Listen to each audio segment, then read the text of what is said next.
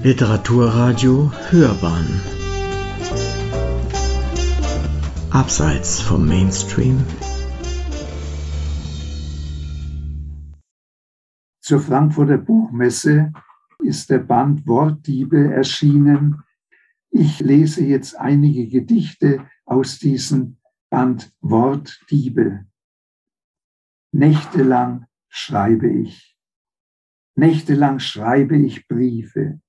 Tagsüber schweige ich, versuche mich wenigstens an einzelne Worte zu erinnern, die ich in der vergangenen Nacht, in den vergangenen Nächten geschrieben. Schreibe seidenlange Briefe Nacht für Nacht. Krampfhaft versuche ich tagsüber das eine oder andere Wort zu erinnern. Gestern in der Straßenbahn unterhielt sich ein Pärchen, hörte nur Wortfetzen, darunter ein Wort, das ich in der vergangenen Nacht geschrieben haben könnte. Oder entsprang dieses aufgeschnappte Wort nur einem Wunsch. Fehlende Worte Fehlende Worte in meinem Gedicht bilden das Gerüst, an dem sich die Geschriebenen festhalten, festklammern. Ohne die nicht vorkommenden Worte wäre mein Gedicht kein Gedicht. Die geschriebenen Worte würden sich auflösen, zusehends zerbrechen, in einzelne Buchstaben zerfallen während die Sonne zwischen ihnen mit den Schatten Versteck spielen könnte. Nicht vorhanden, nicht vorkommende Worte tief einatmen und ausatmen, wie Fische an der Wasseroberfläche, vom Sonnenuntergang sichtlich geblendet, schließlich in die gespiegelten Wellen für Augenblicke eingebrannt, die fehlenden Worte. Um die Worte zu befreien. Ich bin mir sicher, in den Steinen, auch in den Flusssteinen unter Wasser leben Worte, verstecken sich Worte, Worte auch aus unserem Schweigen. Wären verloren gegangen, hätten Flusssteine kein Asyl angeboten. So bücken wir uns nach den Steinen, nach den Flusssteinen, um sie mit einem Hammer, um die Worte zu befreien, die sich wehren, nie wieder auf die Zunge. Nur das nicht, verweigern sich, aber wie? Unsere verschwiegenen Worte zu verschweigen, war ein großer Fehler. Wie lässt es sich ungeschehen? Diese Frage steht im Raum.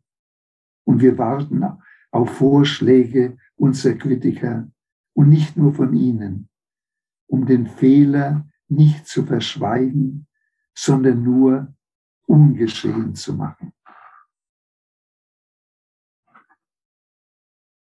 Das Wort fliehen, schreiben aus Angst, pure Angst, dass Worte fliehen, solange sie noch unter meiner Zunge versteckt, ähnlich einem Gefängnis, konnte ich ruhig schlafen, musste nur darauf achten, meinen Mund Tag und Nacht geschlossen zu halten, dadurch die Worte chancenlos.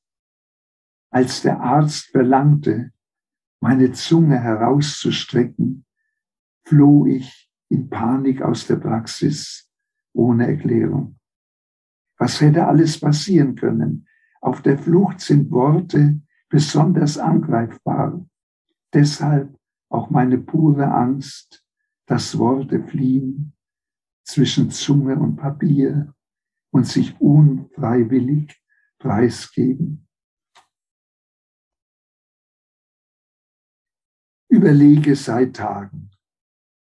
Hinter dem Briefträger herlaufen, Worte sammeln, die aus den Briefen fallen, überlege, wenn er sie aus der Tasche holt, sammle verlorene Worte, eröffnete vergangene Worte ein Fundbüro dafür. Neuerdings fallen nur selten Worte, häufiger einzelne Buchstaben aus den Briefen. Überlege seit Tagen, ob es sich noch lohnt, wegen einzelner Buchstaben hinter dem Briefträger herzulaufen, während Unbekannte sich häufiger an die Stirne tippen oder mir den Vogel zeigen. Daran erinnere ich mich hier an langen Tagen und schlaflosen Nächten. Gestern haben Sie mir versprochen, in den Sommerwochen während der Besuchszeiten die Zwangsjacke etwas zu lockern.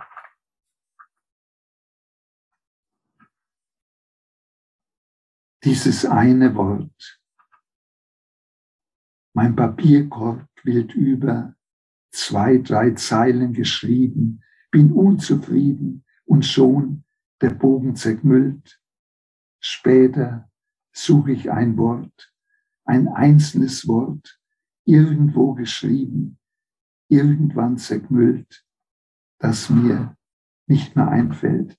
Streiche die Papierbogen, vorher zerkmüllt, aus dem Papierkorb glatt, einen nach dem anderen. Finde gelungene Formulierungen, schüttle den Kopf, warum zerkmüllt und im Papierkorb gelandet. Aber dieses eine Wort, dieses gesuchte Wort, scheint für immer für mich verloren, obwohl ich seinen Geschmack deutlich auf der Zunge.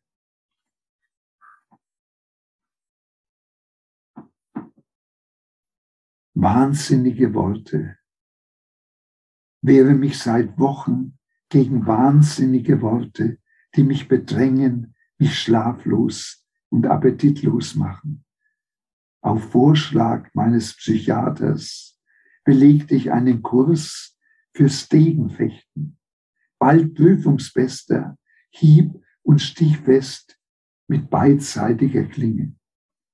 Aufliegende Papierbogen teile ich mit dem Degen in zwei Hälften, ohne ein Wort zu verletzen.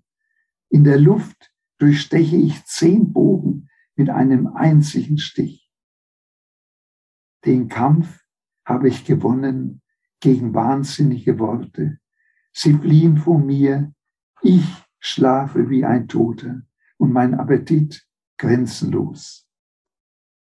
Der Degenfechterverband wollte mich überreden, an Wettkämpfen teilzunehmen.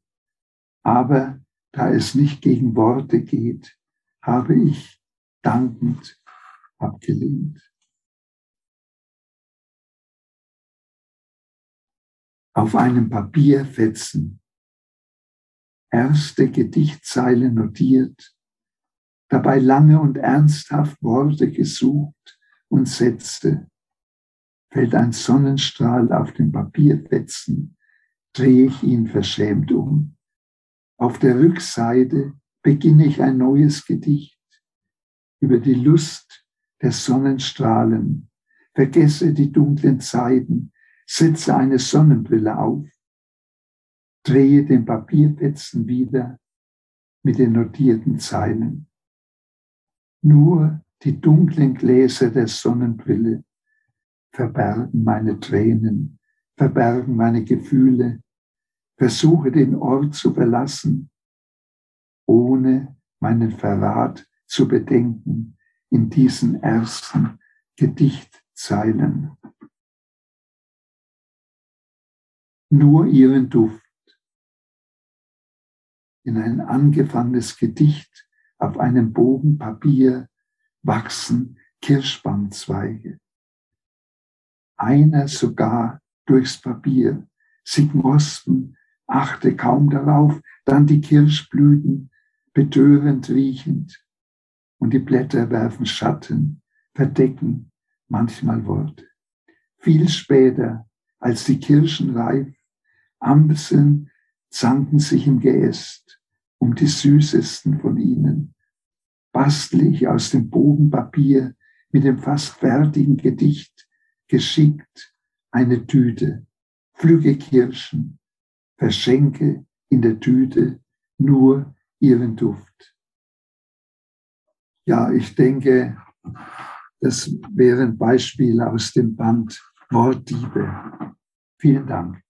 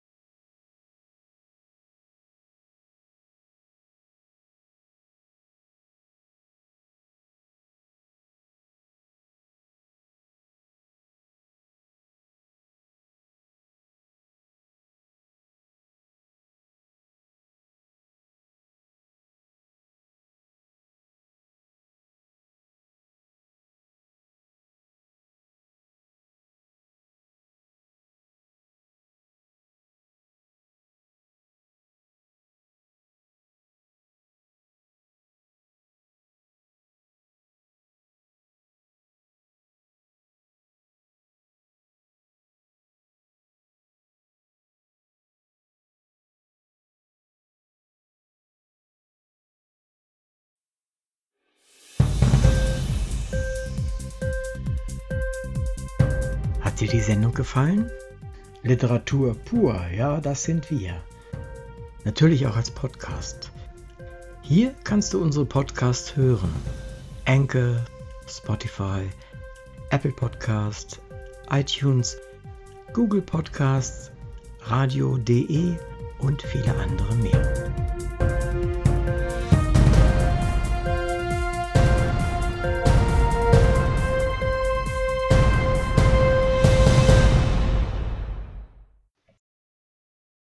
Schönen guten Tag, meine Damen und Herren. Wir sind wieder mal bei Hörbahn on Stage äh, wegen der Corona-Situation oder auch wegen der Entfernung zu demjenigen, mit dem ich mich unterhalten möchte. Machen wir das jetzt äh, heute bei mit Zoom, äh, also mit der Zoom-Fernübertragung und mit unseren Computern. Mir gegenüber am Computer sitzt Ingo Cesaro und ich freue mich, dass Sie da sind. Ja, ich freue mich auch, dass das klappt und ich bin ganz gespannt natürlich auf Ihre Fragen. Also ich freue mich wirklich sehr und ich gehe mal zu dem, wenn man so will, Lyrikteil, der mir vielleicht am nächsten liegt, nämlich den Haiku. Ich weiß nicht, ob jeder unserer Hörer sehr beschlagen ist, was Haiku angeht. Können Sie uns vielleicht kurz sagen, was eigentlich das Besondere daran ist? Also es ist eine traditionelle Gedichtform, Kurzgedichtform aus Japan, es, man streitet sich ein bisschen um 7., 8. Jahrhundert oder 13., 14. Jahrhundert. Eine Gedichtform in 17 Silben, in drei Zeilen, die traditionelle Form, der ich auch nach wie vor, ja, das ist mein Vorbild. Und äh, diese 17 Silben, äh, denke ich, das kommt, es ist eine äh, Form des Geh- und Atemrhythmus also dass man auf diese 17 Silben gekommen ist. Natürlich äh, in Japan gibt es dann äh, Wortkombinationen oder Mohren und so weiter. Aber hier äh, in Deutschland und auch wenn Sie Japaner fragen, werden Sie immer wieder hören, drei Zeilen, 17 Silben. Eine Kurzgedichtform und in Japan sagt man die Welt einfangen in 17 Silben. Und ich denke, das Besondere daran ist einfach, dass man A, über alles schreiben kann, seinen Stil nicht verändern muss, sondern genauso schreibt, natürlich in, dieser, in diesem Silbenrhythmus. Es gibt keinen Endreim. Sie schreiben in Umgangssprache. Das ist ein großer Vorteil. Das heißt, man kann ja Silben verschlucken oder Füllworte einfügen, äh, um eben immer wieder auf diese Silben äh, zu kommen. Und ja, äh, dadurch, dass es eine offene Form ist. Sie haben einen Einschnitt nach der zweiten Zeile als nach zwölf Silben, aber im Grunde genommen bleibt das Gedicht, die Aussage immer offen. Es hängt auch ein bisschen mit zusammen, dass es dann weitere Formen gibt, Renga, also ein Partnerschaftsgedicht äh, mit nochmal zwei siebensilbige Zeilen angehängt oder das Tanka eben mit insgesamt 31 Silben. Also eine Gedichtform, in der ich über, weit über 40 Jahre schreibe und weit über 100 Bücher veröffentlicht habe und fast 200 Bücher mit dieser Form, mit Haiku anderer Autorinnen und Autoren veröffentlicht habe. Hm, das ist wirklich ein, ein großes Werk, also muss man ehrlich sagen offensichtlich haben Haiku sehr mm, eine große Fangemeinde in Deutschland auch. Ja, also es kommt natürlich äh, kommt dazu, dass sehr viele äh, Leute auch Haiku schreiben. Und äh, das kleine Problem ist dabei, dass sie glauben, wenn 575 Silben das passt oder jetzt im Internet gibt es ja also Formen, da schreibt man drei Worte untereinander und nennt das Haiku, hat damit eigentlich gar nichts zu tun. Und äh, ja, diese Form, und es liest sich natürlich auch einfach. Sie können äh, sehr schnell, also was weiß ich, so ein Bändchen durchblättern unterwegs auf Reisen. Äh, das äh, hat natürlich gewisse Vorteile und es sind einfach immer konzentrierte Bilder auch, die man damit beschreibt. Vielleicht noch eins dazu. Wir außerhalb Japans schreiben ja üblicherweise die westliche Form des Senryu. Inhaltlich der Unterschied im Haiku muss ein Jahreszeitenwort, wie der Japaner sagt, ein Kigo enthalten sein. Im Senryu, in der westlichen Form, ist das nicht notwendig. Auch das macht es natürlich offen, äh, für jedermann in der Form zu schreiben.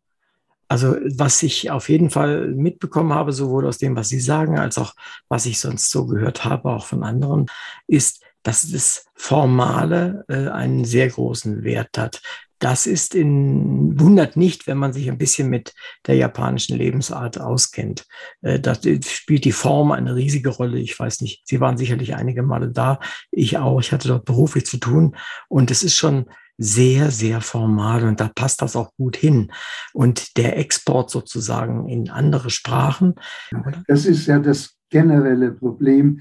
Deshalb, äh, also die Dinge, die ganz starken Einfluss haben, wie zum Beispiel den Zen-Buddhismus oder äh, diese Ästhetik Wabi-Sabi, das wird ja normalerweise durch diese westliche Form überhaupt nicht berücksichtigt. Haiku schreiben ist eine Lebensweise, eine Lebensart. Der Japaner denkt, der Haiku schreibt, denkt in diesem Rhythmus. Und äh, das können wir normalerweise nicht nachvollziehen. Versuche das natürlich schon ein bisschen in der Form äh, auch zu leben, gar keine Frage. Aber äh, deshalb wenn man das alles weglässt, also diese vielen Vorschriften, dass man zum Beispiel ich in jeglicher Form wäre eine Todsünde in einem traditionellen Haiku und mhm. so weiter. Ähm, das müssen wir einfach in der westlichen Form nicht beachten. Mhm. Sonst wäre es praktisch nicht über, übersetzbar oder übertragbar, vermutlich. Ja, das ist richtig. Und auf der anderen Seite muss ich sagen, für mich ist es ja nur ein Teil meines Schreibens. Ja. Äh, nach außen hin erscheint es immer so, als würde ich fast nur Haiku schreiben. Stimmt nicht. Ich schreibe zwei oder dreimal im Jahr, wo ich mich wirklich ein Wochenende konzentriere. Äh, vorher natürlich Bilder sammle, Notizen sammle und eine Woche vorher nur Korrespondenz mache, also keine anderen, äh, also keine andere Literatur schreibe, sondern mich dann konzentriere und an dem Wochenende total isoliert konzentriere ich mich drauf und dann entstehen, sage ich mal, vielleicht 30, 40 Haiku und nur die, die auf Anhieb 5, 7, 5, also diesen Silbenrhythmus haben, mhm. bleiben bestehen und alles andere äh, fällt in Papierkorb. Aber äh, dadurch, dass ich ja äh, mit meinen Literaturprojekten unterwegs bin, das heißt, wenn ich äh, zu Schulen, zu Universitäten fahre, auch natürlich im Ausland, dann habe ich immer eine komplette Druckerei dabei mit Bleisatz, also mit Setzkästen, mit Druckmaschine, alles Mögliche. Und dann entstehen vor Ort Haiku, Natürlich vor allem aus dem Grund, weil in den Setzkästen ja nicht mehr so viele Lettern sind. Und ich bin immer zufrieden, wenn wir aus einem Setzkasten 17 Silben plus Namen rausbekommen. Ah, fünf, verstehe. fünf, sieben Zeilen Gedicht ist schon zu viel, funktioniert nicht. Und deshalb, ja, äh, ist sozusagen das Image, dass ich überwiegend Heiko schreibe. Stimmt nicht, ich bin politischer Autor, äh, das ist mein Selbstverständnis. Und ich betreibe ja im Grunde die einzig mobile Handpresse im deutschsprachigen Raum. Das heißt, überall, also in der Werkstatt entsteht bei mir fast null. Ich habe auch in dem Sinn gar keine Werkstatt, sondern nur ein Lager. Und äh, es entstehen unterwegs Editionen, Kalender, äh, ja, Plakatgedichte und so weiter. Na, also das ist, aber die Künstlerbücher entstehen bei den Verlagen und außer diesen ganz normalen, aufwendigsten Künstlerbüchern, Riesenformate, Farbholzschnitte bis zu 1000 äh, Euro, also 980 ist unser teuerstes Künstlerbuch mhm. gewesen, immer wieder mit wirklich bekannten Künstlern, die eben viel im also in der Form des Buches machen. Denn wenn Sie sich vorstellen, jetzt äh, sage ich mal, ein Holzschneider, der eine Auflage von 30 macht, ja, das ist dann ein Blatt, aber im Buch kann er vielleicht 50 oder 100 machen. Das heißt, es ist immer eine Möglichkeit, ja, ähm, mehr Verbreitung zu finden, also mehr Interessenten natürlich auch dann für seine eigene äh, zum Beispiel auch Malerei zu finden. Deshalb seit 1980 mache ich regelmäßig mit Künstlern Kalender zusammen, weil ein Kalender, das wechselt, sind zwölf oder 13 Bilder und wenn äh, ein Kunde ein Bild kauft, hängt nur ein Bild. Kauft er den Kalender, hat er 13 Bilder vom Künstler und von mir vielleicht auch 13 Gedichte. Ich mag das sehr und es ist natürlich auch ein, ein wirklicher Schwerpunkt zu der immer fortschreitenderen Digitalisierung, die ja. wir haben. Und es ist ein, da, mehr muss ich glaube ich gar nicht sagen. Es ist einfach toll, sich diese Dinge anzusehen und ich freue mich, dass Sie das machen. Zu dieser mobilen Handpresse, äh, wie kommen Sie dazu? Die ist Ihnen ja nicht zugelaufen. Nein, das ist auch so eine Geschichte. Schauen Sie, was machen die Autoren neben Schreiben und Buchveröffentlichung? Das waren Lesungen. Man geht in der Schule dazu eine Gruppierung und dann liest man, liest man und dann merkt man im Endeffekt, ein Drittel hat geschlafen, ein Drittel sich weggeträumt und dann gibt es ein paar, die zugehört haben. Ist mhm. eigentlich unbefriedigend. Und ich sage immer, äh, Lesungen, das sollen doch, äh, soll doch der Pfarrer oder der Bürgermeister in die Schule kommen und lesen, dann freuen sich die Schüler, wenn die sich möglichst oft verhaspeln, tue ich ja auch. Ähm, na? Und dann haben die ihren Spaß. Also habe ich überlegt, was kann man eigentlich tun, damit, äh, damit ich selbst eine Befriedigung finde. Dann kam ich zur Schreibwerkstatt. Also ging ich in Schulen, habe einen Vormittag gehabt. Gedichte schreiben in der Schreibwerkstatt finde ich fast unmöglich. Ich kann niemand das Gedichteschreiben beibringen. Das also halte ich für unmöglich. Mhm. Aber die Haiku-Form. Also habe ich mit den äh, Schülerinnen und Schülern oder mit Studenten haben wir Haiku geschrieben. Ein Vormittag, erst eine Einführung über die äh, Form, über Japan, wie das in Deutschland verbreitet ist und, und, und.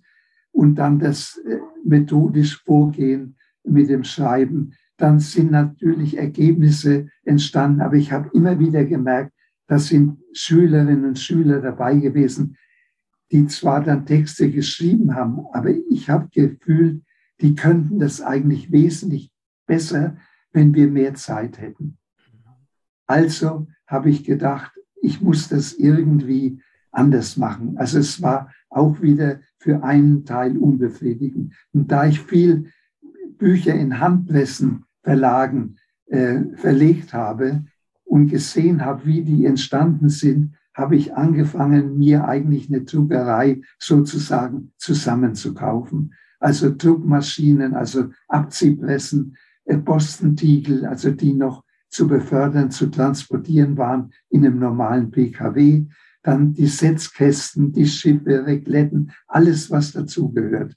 Und habe dann damit angefangen, unterwegs das einzusetzen auf Ausstellungen, also wo ich Bücher ausgestellt habe, dann eben vor Ort ähm, ja, Plakatgedichte zu drucken oder die Leute mit einzubeziehen, dass sie zumindest mal mit Farbe die eingewalzt haben, den Satzblock und dann einen Druck hergestellt haben. Oder wenn Zeit war, ein eigenes Gedicht gesetzt oder zwei, drei Zeilen. So ist das im Grunde entstanden und da bin ich nach wie vor viel unterwegs zum Beispiel jetzt im Moment unter dem bundesweiten Projekt Demokratie leben, äh, habe ich ja im letzten Jahr fünf Projekt, Jan Palach Projekte, also zu dem Thema haben wir Heiko geschrieben, Senryu natürlich, wenn man es genau nimmt, mhm. und dann eben auch pro Schule eine eigene Edition, weil wir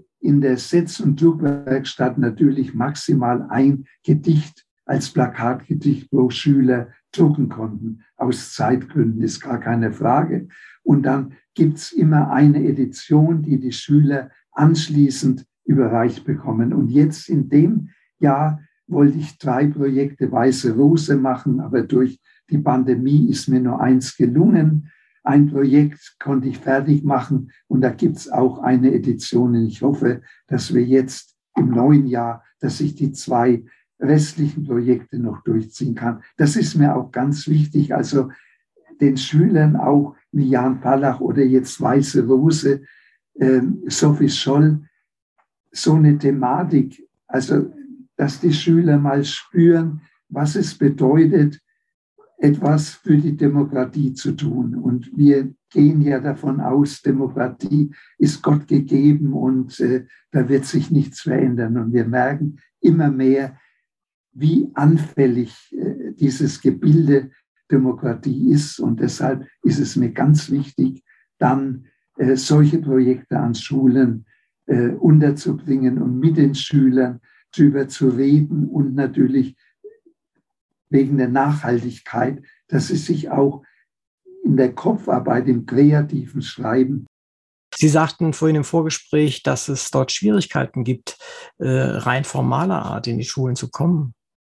Ja, das ist jetzt mit der Pandemie gewesen. Ja. Sonst ist es halt immer eine Frage, wer bezahlt es. Ne? Ja, ja, ja. muss ja, aber jetzt durch die Pandemie und ganz kurzfristig, jetzt im Dezember kam dann nochmal vom Kultusministerium irgendwie äh, ein Schreiben an die Schulen, dass möglichst keine fremden Leute reinkommen. Und deshalb sind eben zwei Projekte äh, abgesagt worden kurzfristig. Mhm. Aber ich mache ja auch seit 25 Jahren an der Berufsfachschule für Krankenpflege in Kronach solche Kurse, allerdings nicht mit Drucken, sondern nur mit Schreiben.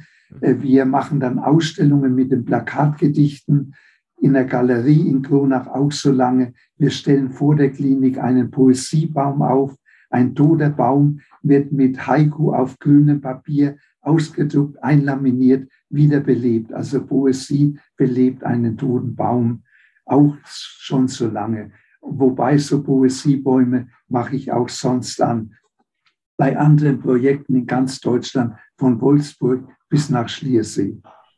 Sie sind wirklich viel unterwegs und äh, ist, ist das äh, eigentlich äh, so ohne weiteres möglich, weil das kostet ja immer sehr viel Aufwand und äh, man hört ja auch, dass äh, freie Künstler, freie Schriftsteller oder Maler oder was immer schwer zu kämpfen haben. Und mal abgesehen von der Pandemie, ist nicht ein wesentlicher Teil des sich Kümmerns um Aufträge ein Teil Ihrer Arbeit oder unterstützt Sie da Ihre Frau? Äh, ja, ja, also die Familie ist es nicht nur meine Frau, auch die Töchter. Kaum ist jemand da, kriegt er irgendwo einen Auftrag.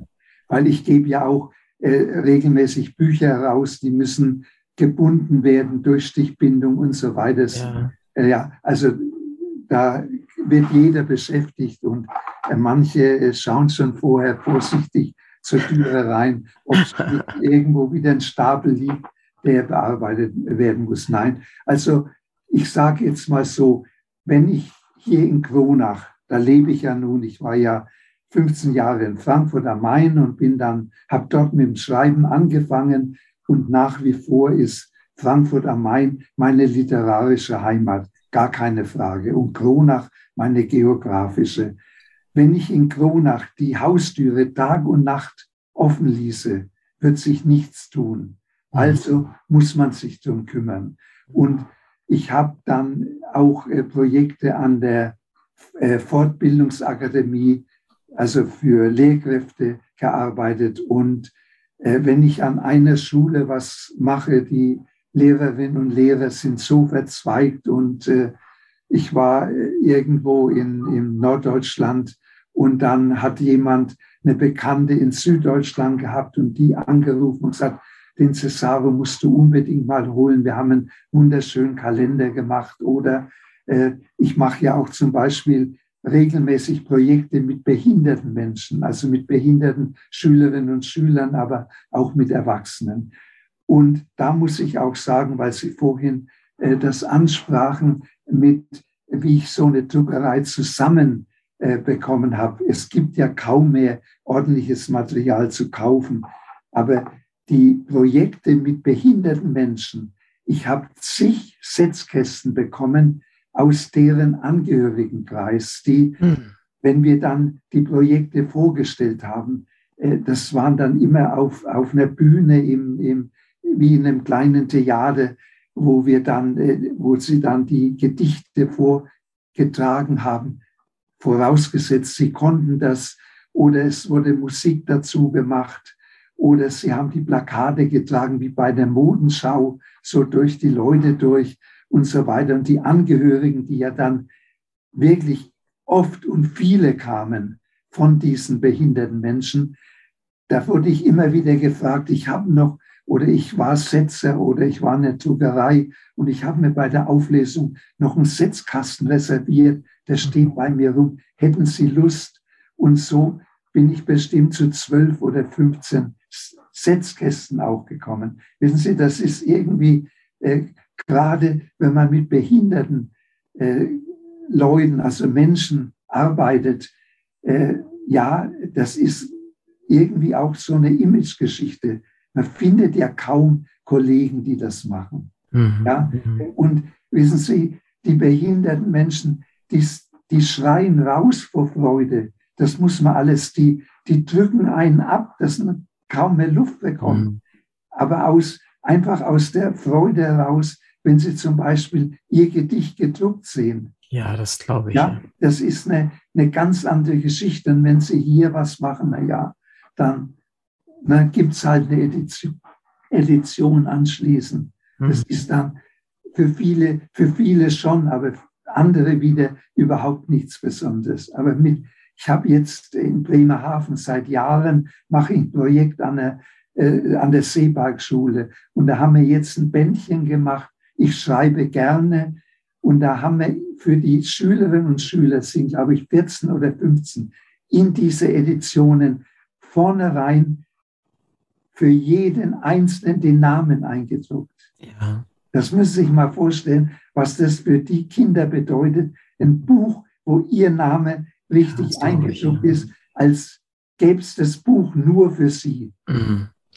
Eine ganz andere Wertigkeit natürlich ja, dessen, was man Also da das äh, zu diesem Thema. Nee, toll. Und es macht schon Spaß, hinzufahren. Und dann machen wir ja auch, äh, wir suchen Plakatgedichte, wir machen einen Kalender, wo jeder Beteiligte auch mit Haiku äh, dabei ist. Und dann machen wir Grafik aus einer fernöstlichen Schritt, Schnitttechnik, habe ich mir auch drüben angeeignet. Mhm. Und das funktioniert. Und die Kalender sehen dann so aus. Und wenn ich das so meinen Künstlerfreunden zeige, dann sagen die auch, das haben doch die Schüler nicht gemacht oder die behinderten Kinder nicht mhm. gemacht. Mhm. Sag ich, na klar, ich habe es doch nicht gemacht. Mhm. Toll, ja. ja? Vielleicht, weil wir gerade bei Anerkennung sind, was, was Sie dann noch erfahren. Sie haben ja auch diverse Preise bekommen, habe ich gesehen. Welcher von diesen Preisen war Ihnen der A für die Arbeit wichtigste und B der für Ihr Herz wichtigste? Also der wichtigste war der Jörg Scherkamp-Preis für Lyrik. Der war mir sehr wichtig. Und jetzt 2021 habe ich den Kulturpreis der Oberfrankenstiftung äh, bekommen für mein literarisches Werk.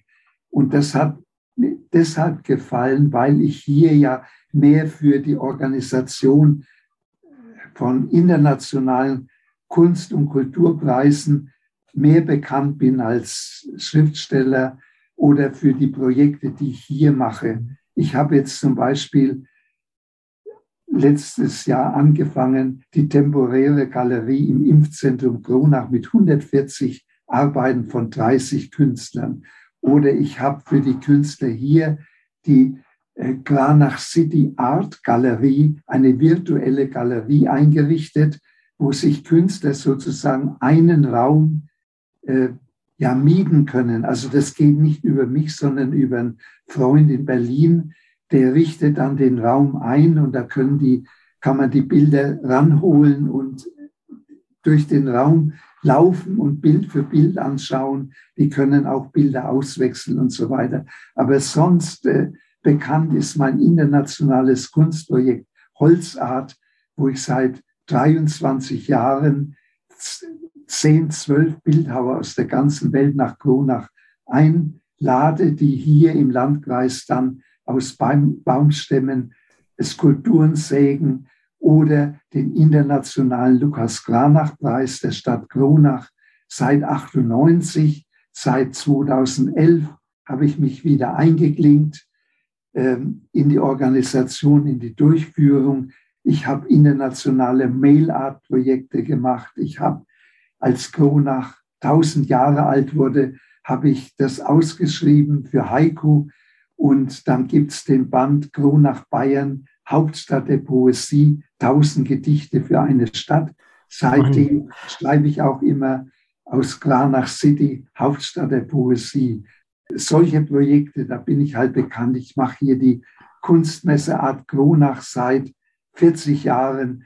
Ich habe 30 Jahre lang die Literatur organisiert mit der Kreiskulturreferent Gisela Lang zusammen wo wir 12, 14 Autorinnen und Autoren hatten, die während der Wanderung an Hals gelesen haben.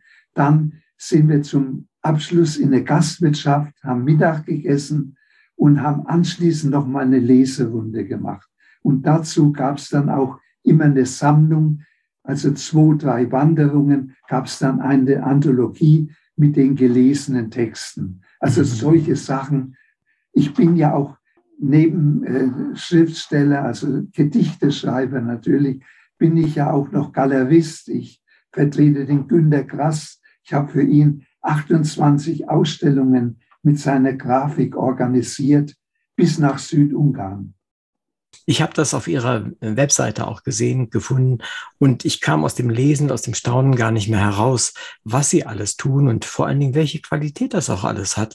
Und äh, das sind durchaus sehr berühmte Namen, die auch bei Ihnen auftauchen, die Sie irgendwie ansprechen, mit denen Sie zusammen irgendwelche Projekte haben. Und ich finde das schon, schon sehr, sehr beachtlich.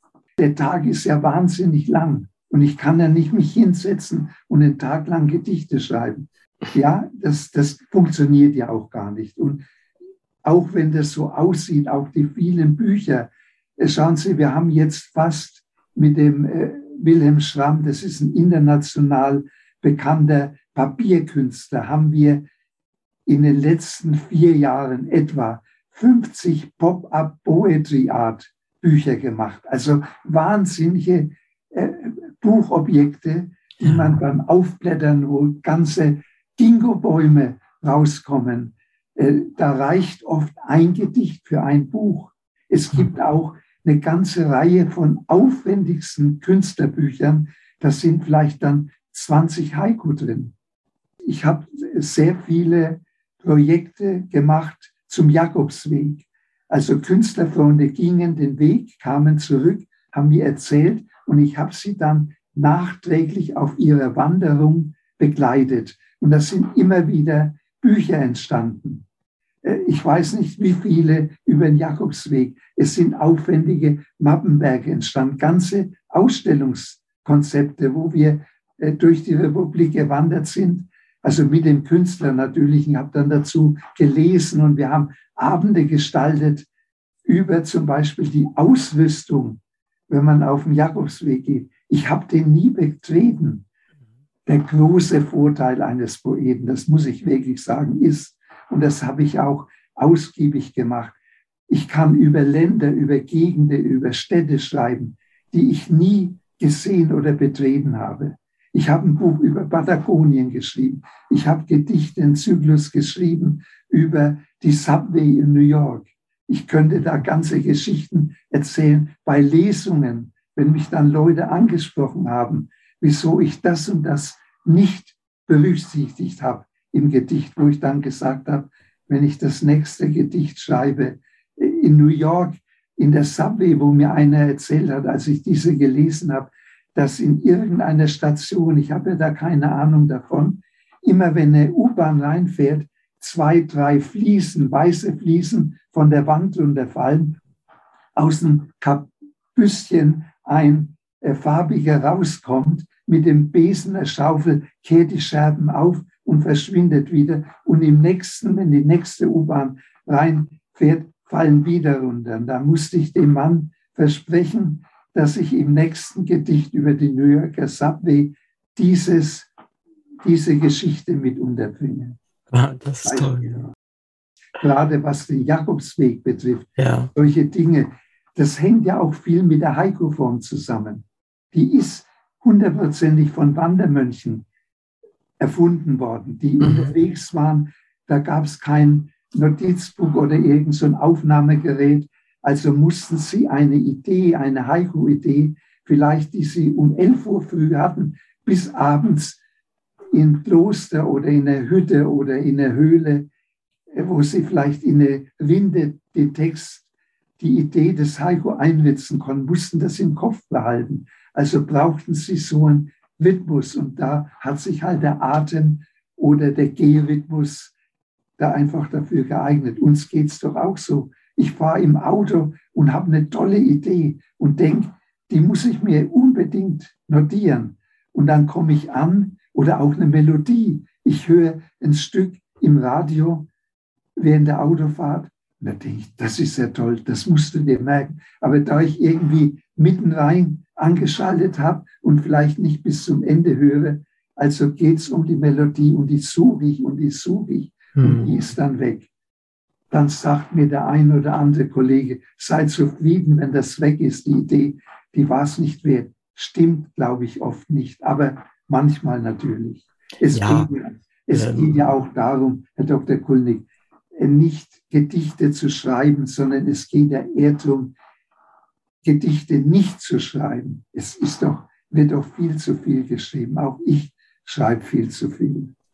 Ja, also äh, ich weiß nicht, irgendein schlauer Mensch äh, hat mal gesagt, auch ein Genie kann nicht unterbrochen genial sein. Das muss natürlich auch überhaupt nicht sein. Aber so wie Sie wie Sie mir das schildern, so wie ich auch sehe hier auch im Internet, was dort für von Ihnen präsent ist, ist es ein Mensch, der wirklich A, sehr viele Interessen hat und B, diese auch versucht zu verfolgen. Und das finde ich ist eine gute Sache. Denn äh, man macht nicht immer, niemand von uns macht immer nur die tollsten Sachen, aber es sind viele schöne und tolle und wichtige Sachen dabei. Das ist das Wichtigste. Und jetzt kommen wir vielleicht nochmal, wenn es Ihnen recht ist, äh, zu dem Titel, den Sie sich vorhin selbst auch noch gegeben haben, nämlich ein äh, politischer Dichter zu sein. Und äh, da komme ich gern nochmal auf das Buch zurück, Dein Herz verbrannte nicht. Da geht es um den Jan Palach. Wenn ich mich recht erinnere, war der 1969 war es, als er sich selbst verbrannt hatte. 10. Februar auf dem Wenzelsplatz genau. hat er noch äh, 72 Stunden gelebt und ist am 19. Januar an den Folgen der Verbrennungen gestorben. Genau. Dann äh, 1969 äh, bin ich aus der Schule gekommen. Kurz nach diesem Termin bin ich aus der Schule gekommen. Äh, und ich habe schon was mitbekommen von den Aufständen, von den politischen, aber ich habe nie was von Jan Palach gehört, bevor ich Sie kennengelernt habe und von Ihnen dieses Buch freundlicherweise zugeschickt bekam. Sie haben das auch äh, vorhin auch aufgereiht mit der weißen Rose und gesagt, das sind Dinge, die müssen die Menschen wissen äh, heutzutage. Das hat mit Demokratie zu tun, das hat mit Widerstand in gewisser Weise zu tun. Es hat auch damit zu tun, dass ein bayerischer äh, Preis äh, oder ein Preis, der äh, ihnen vergeben wurde für, von dieser Jörg Scherbach Lyrikpreis, in Bayern Schwierigkeiten hatte und so weiter und so fort. Die wieder der Widerstand oder das ich mal, möchte es mal anders nennen, nicht Widerstand, sondern Haltung gegenüber äh, Demokratie bedrängenden oder bedrohenden äh, Situationen, dass wir das lernen, dass wir das erkennen. Aber sind solche Dinge wie Selbstverbrennungen dort nicht etwas sehr Schwieriges? Natürlich, das ist gar keine Frage. Ich bin auch in der katholischen Gruppierung angesprochen worden, wo man sagt, ja, also das ist ja verboten, sich umzubringen. Aber man muss ja die Situation sehen. Die Russen haben am 25., also der Warschauer Pakt, mit Ausnahme der, Naz der DDR, also der Nationalarmee der DDR, die ja nicht mit einmarschiert ist, am 25. August mit Panzern den Prager Frühling sozusagen niedergewalzt. Ja. Und die Bevölkerung hat es ja sozusagen hingenommen. Und äh, Jan Palach, äh, und man sagt ja, es war wahrscheinlich eine kleine Gruppe, denn er war ja als, hat ja die Fackel Nummer eins, er hatte das Los als Nummer eins gezogen und hat sich äh, ja dann auch äh, angezündet. Aber es ging ja darum, gegen praktisch den Einmarsch des Warschauer Pakts zu protestieren als Einzelner. Und das muss man sich vorstellen. Ein 21-jähriger Student, äh, der sehr enge Verbindungen zu seiner Mutter hatte. Und der verbrennt sich. Also er hat zwar noch gesagt, ich habe eigentlich nicht unbedingt mit dem Tod gerechnet, aber ihn auch nicht ausgeschlossen. Und da gibt es ja so viele Gerüchte, Jan Palach war bis vor gut zehn Jahren in, heute in Tschechien eine Unperson. Sie ah, haben keine Literatur gefunden, gar nichts. Und ich könnte da wirklich ganze Geschichten erzählen, wie ich da mit reingezogen wurde. Einmal natürlich über meinen Übersetzer, den Josef Rubi, der Zeitzeuge war, aber auch äh, bei einer Lesung 99 bei dem Prager Pen, bei den Kollegen, äh, die mir gleich gesagt haben, was will ein westdeutscher Autor mit Jan Ballach? Natürlich, weil sie sich auch nicht getraut haben.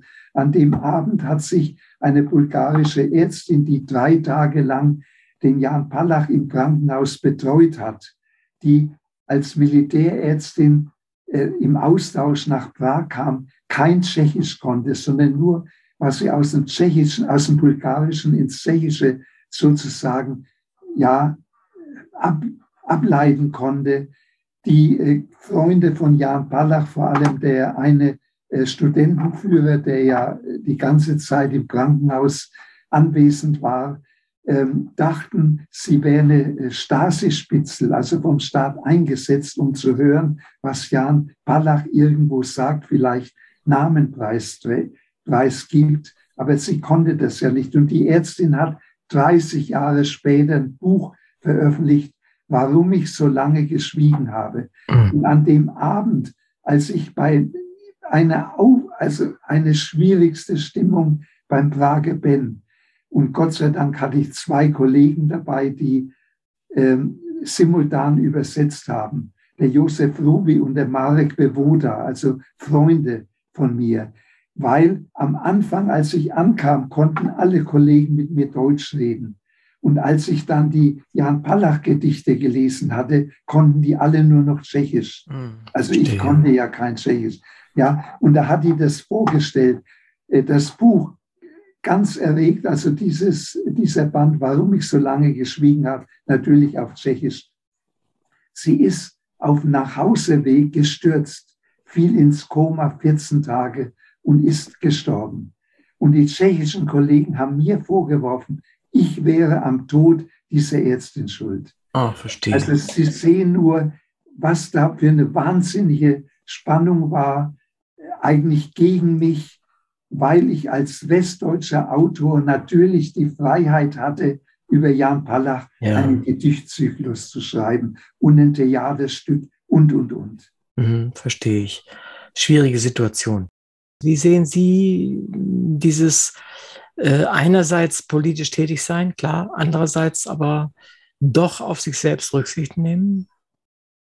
Also das ist natürlich ein schwieriges Thema und, und überlegt natürlich immer, äh, dass man nicht eine äh, sozusagen eine eigene Zensur, so eine Zensurschere im Kopf hat. Und ich habe ja auch speziell äh, Gedichtbände veröffentlicht. Der letzte hieß In die Speichen greifen mit politischen äh, Gedichten. Es ist immer schwierig, Verlage zu finden. Es gibt Gott sei Dank auch eine Anthologiereihe Schlafende Hunde, die im Eulenspiel Verlag, also in einem zu dieser Gruppe gehört, veröffentlicht wird seit Jahren. Da ist jetzt Band 7 rausgekommen. Da gibt ein Leipziger äh, Autor, der Thomas Bachmann, die heraus. Aber sonst ist es schon relativ schwierig mit politischen Gedichten. Aber ich habe zum Beispiel 25 Jahre lang Engelgedichte geschrieben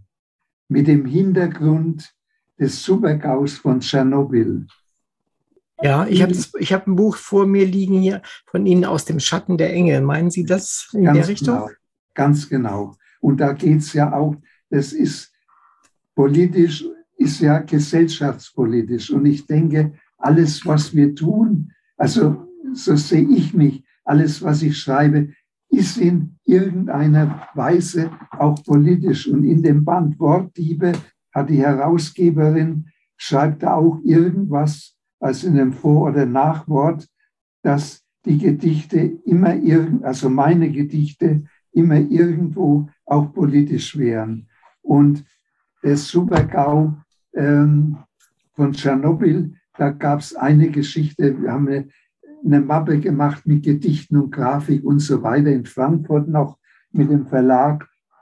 Und da ging's, war alles fertig, nur der Titel nicht. Und wir haben nächtelang diskutiert. Es, es war wirklich ein Wahnsinn. Und irgendwann an einer Nacht, in einer Nacht saß ein russischer Kollege neben mir, der ein Stipendium in Frankfurt hatte. Und er sagt dann irgendwann zu mir während der heftigsten Diskussion, ein Wort, das dann übertragen eigentlich hieß äh, Tschernobyl. Und Tschernobyl, also jetzt unabhängig davon, liest in der Bibel nach, in der Johannes-Offenbarung, äh, da steht irgendwo, es wird ein Stern vom Himmel fallen und dieser Stern heißt Wermut, also Wermutstern. Und literarisch übersetzt auf Ukrainisch, aber auch auf Russisch heißt Wermutstern Tschernobyl. Ah, okay. Und das war für mich der Anlass. Man hat ja in der Offenbarung, da geht es um Schwerter um Posaunen und Engel. Und da habe ich mich auf den Bereich Engel konzentriert und mhm. habe 25 Jahre lang Engelgedichte geschrieben. Und in dem Band aus dem Schatten der Engel sind etwa 150 abgedruckt und dazu noch etwa 100 Gedichte, einzelne Gedichte in 21 Sprachen übersetzt. Alles in diesem, kann man sagen, Wälzer.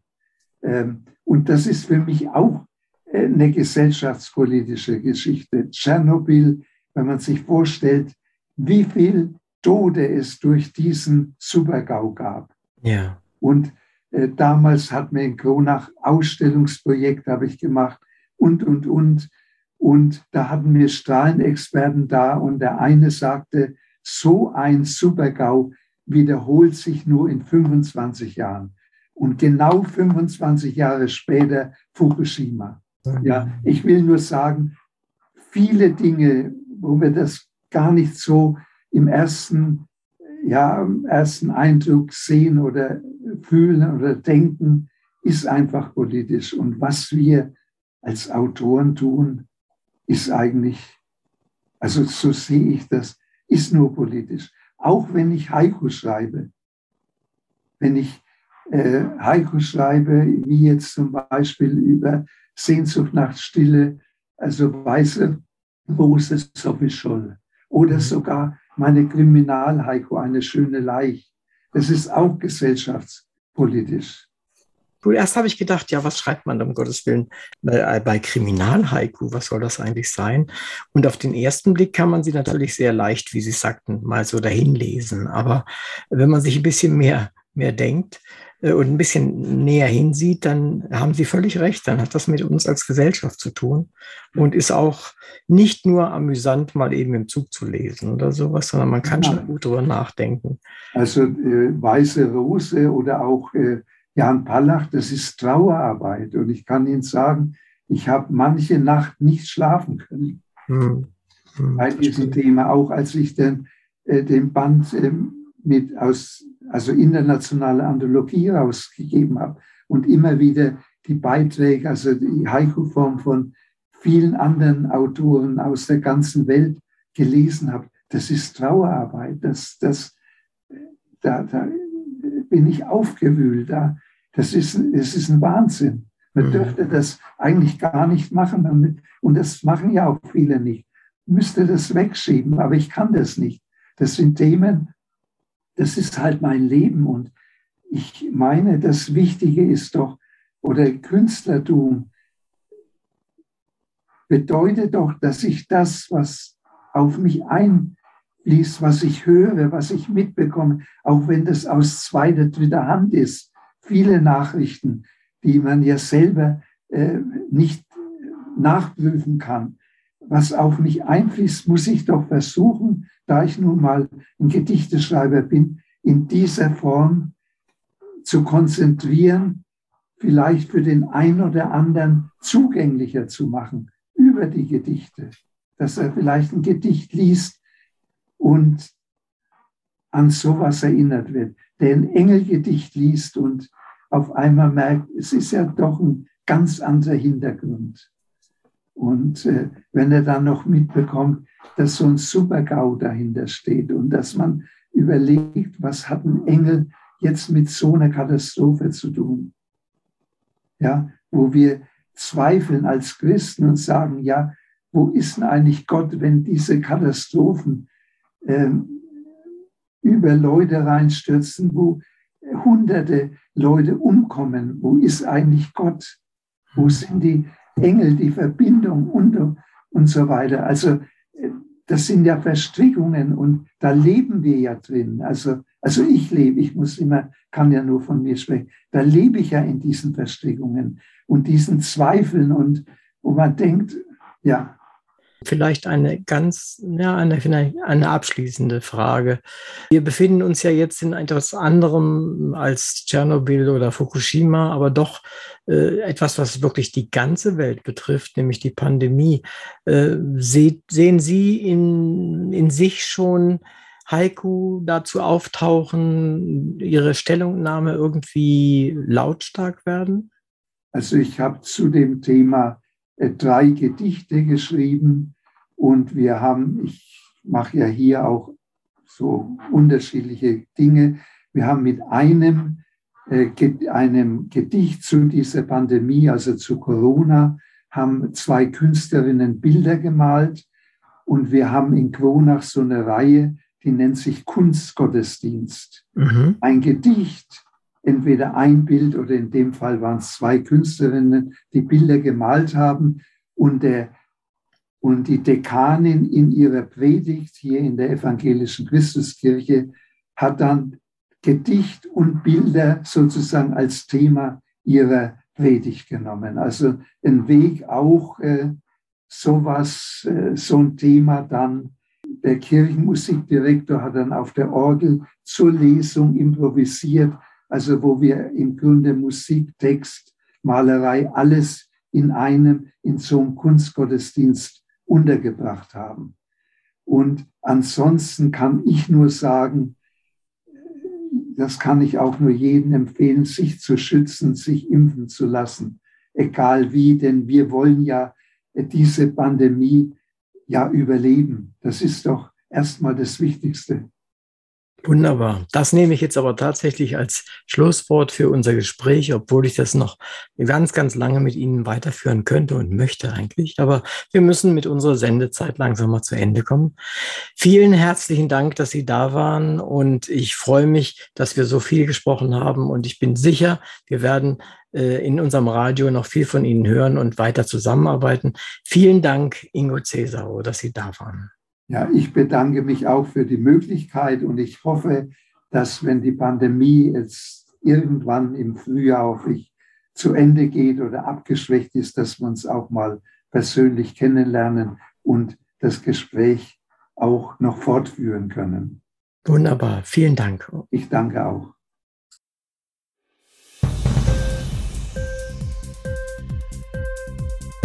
Hat dir die Sendung gefallen?